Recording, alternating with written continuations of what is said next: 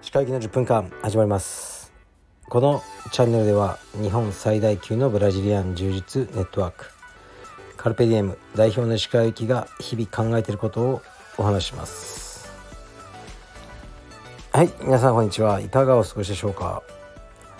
本日は5月の14日日曜日ですね、えー、東京は雨です。最近雨多いですね。梅雨の前にねもう少し晴れ間があるといいなと思いますが、えー、今日は日曜日で大会の日でした。東日本選手権みたいな名前で、まあ、レスリングの大会ですね子供の。で行ってきました、え、場所は栃木県の足利市でしたね。行ってきましたよ。で、まあ、結果から言うと1回戦で負けました。7-0で負けたってことですね、まあ、でも相手の子がまあすんごく強くてあの前回の大会で見かけてた子なんですね。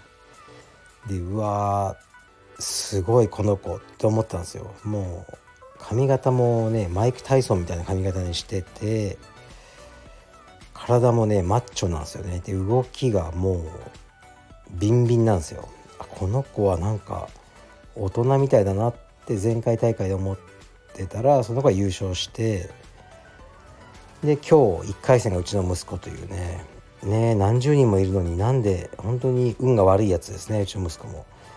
で7-0で負けたんですが、まあ、割と頑張ってましたね。うん、もう試合中に泣いてましたけどね。なんか顔面に膝が入ったとか言って。まあね勝ってたら泣かないと思うんでね。顔面に膝が入っても。それはあのどうでもいいんですが。まあ頑張ってましたね。今日は5回勝ったら優勝っていうぐらいの人数いましたね。だからあの優勝したら10万やるよって言ったんですけどね。あの、はい、なかなか金の力でも勝てなかったですね。でまあその子は次の試合も1分以内にもうテクニカルフォールとかしてたんで結構ね優勝とかしてるかもしれないですね。で僕らはもう途中で帰ってきちゃったんですけどねうちのクラブからはイランレスリングクラブからは45人出場しててうちの息子以外は全員うん多分銅メダル以上県内は行ってると思いますね。うちの息子以外誰も負けてなかったです。僕が帰る時点では。で僕らは帰ってきました。はい。まあなかなか大変ですが頑張り続けようと思ってます。で今日はねあの柔術もやってるねレスラーの方って結構いますよね。安見さんですね。パラエストラの ロータス。あパラエストラじゃないのかなロータスって。すいませんちょっと分かりませんね。前はパラエストラでしたね。今はもうロータスはロータスなのかもしれませんがロータスの安見さんとちょっとお話しさせてもらったりあともうご挨拶程度ですけどね。ピュアブレッドの池田さんですね。もうあこんにちは。みたいな感じであの挨拶だけさせてもらいました。一瞬分かんなかったですね。あのもうずっとお会いしなかったんで。うん池田さんとはね青帯の頃に試合をしましたね。いやそんな方とねまたレスリングの会場で会うとは感慨深いです。で足利はま2時間ぐらいですかね運転、まあ、全然いいんですけど運転嫌いじゃないんですけどこのね夕方の運転の眠さがもうやばいんですよ。本当にやばくて。で深夜とかは全然大丈夫なんです。朝とかも。昼間夕方に運転するともう本当にねあの落ちそうになるんですよ。で一応車に、ね、居眠り防止の機能があってあの寝ろ眠たいなと思うと警告してくれるんですね。だこの機能がなかったらねもう死んでんじゃないかなと思いますね。まあ、あとね自動運転みたいな感じにしてるのであの前の車にね追突することもあのないです。止まるんでいいんですけどまあね寝ない方がいいんでいろいろね工夫してたんですけどもダメなんですよ。酸素吸ったりしてもあのガムとか辛いキャンディーとか全部ダメなんですね。でも唯一、うん、スルメがねいいなってことに気づいたんですね。スルメ噛んでるとの目が覚めるんですよ。だから大量のスルメを車に置いてあのいつもね運転してたんですけどこの間しばらく運転しないであの車に乗り込んだ時に「え何これ？えくっさ!」と思って「イカ臭い!」えなんでイカ臭いの俺の車？え何これ？と思ってあこれかと思ったらあのそうイカがねスルメがいっぱい置いてあったんでイカ臭ーと思ってでしばらくだからねもう撤去したんですね車から。こんなにイカ臭い車は嫌だと思って。で修理に出すんですね車このぶつけたので。来週ぐらいにこうボルボに持っていくんですけど。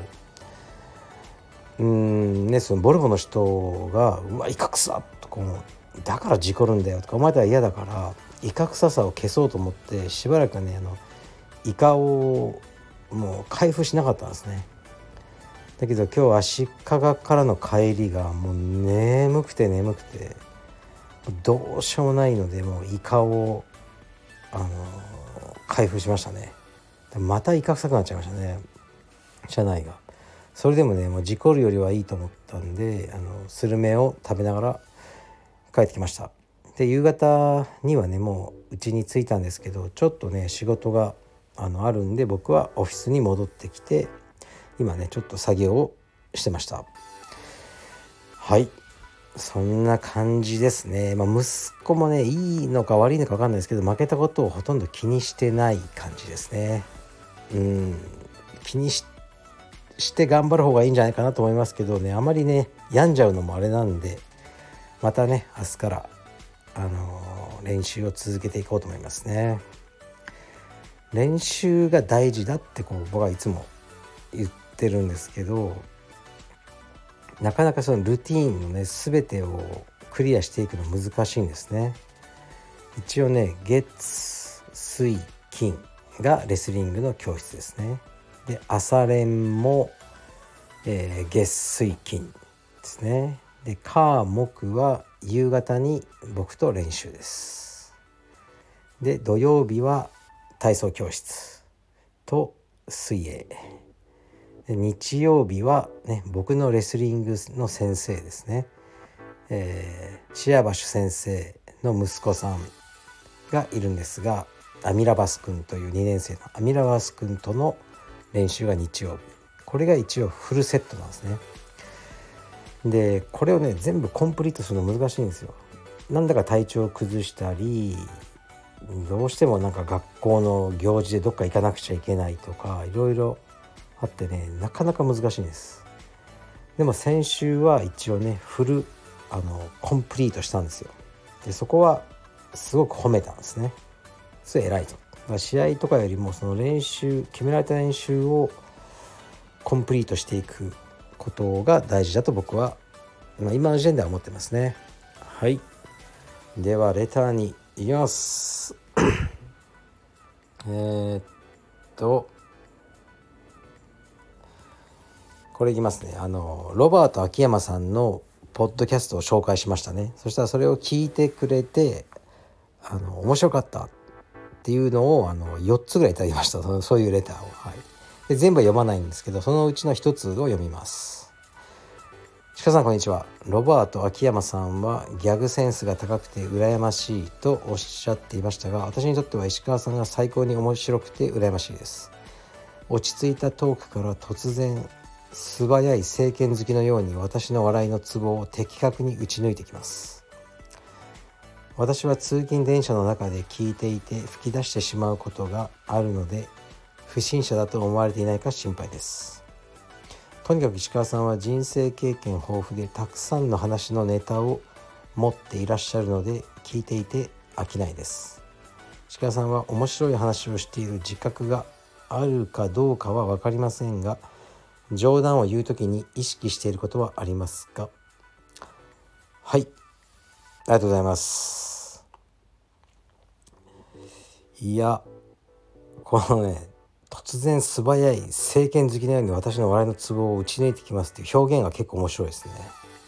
面白いんじゃないですか？この人も結構。うーん人生経験豊富ってことはないんですよ。柔術ばかりやってきたのででもねあの結構ねあのアンテナをね張るのが好きなんですよね。なんだか。面白いことをやっぱ探しちゃうんですよね。だから喫茶店とか行ってコーヒーとか飲んでても隣のカップルの会話とかいやねもう気になりすぎてめっちゃねあの聞いちゃうんですよね。その聞いちゃうっていうかねどうしてもね入ってきちゃうんですよ。でこの2人の関係どうだろうとか結構ねあの聞いちゃうんですよね。うん。だからそういうのでこの話のネタが多分できちゃうと思うんですよね。これ人間観察するの好きですね。冗談を言う時に意識してることありますか？いや特にないですかね。面白い話をしている自覚があるかどうかは分かりません。でも面白いって言ってくれる人がいるんだったらそれでいいと思ってるんですけど面白くしようとはねあんまり思ってないんですよね。それよりあのねなんかね役に立つチャンネルにしたいんですよね僕はこれを。うん役に立ってないと思うんですけど現時点では。僕はなんとなくね面白くしようというかなんか役に立つ誰かの人生のそういうチャンネルにしようと思ってますね。そういえばねこの間そのね隣のカップルの話を聞くっていうのをさっき言いましたけど恵比寿の喫茶店に座ってたんですね。でそしたらねこういう女性がいたんですよ、まあ、40歳ぐらいの女性が一人座ってて。でそこにね234歳だと思われる、まあ、そういうイケメンのテニスやってそうな男性が来たんですね。でその時点でこの2人の関係なんだろうって思ったんですよ。親子じゃないよな顔も似てないし。もう恋人って感じじゃないなと思って年齢差もかなりあるした女性の方まあこう座ってて男性の方が「何々さんですか?」あはい」みたいな。あ初対面だなと思って。で話してたら どうやらねあれですね。あの女性が女性用の風俗ですねこれは。男性を、ね、呼んでいろんなサービスをしてもらうっていうものがあるんです。この世には。あのそれですね。断定します。であの2人 いろいろね料金とかね内容とかを、まあ、喫茶店でこれやる話って思ったんですけど、まあ、まあ分からないようにね周囲に隠語を使ってるんですけどねあの私の耳はごまかせません。っていう感じであのずっと聞いてましたね。はい。あのそれだけです。だから意外に人は聞いているってことでお気をつけください。失礼します。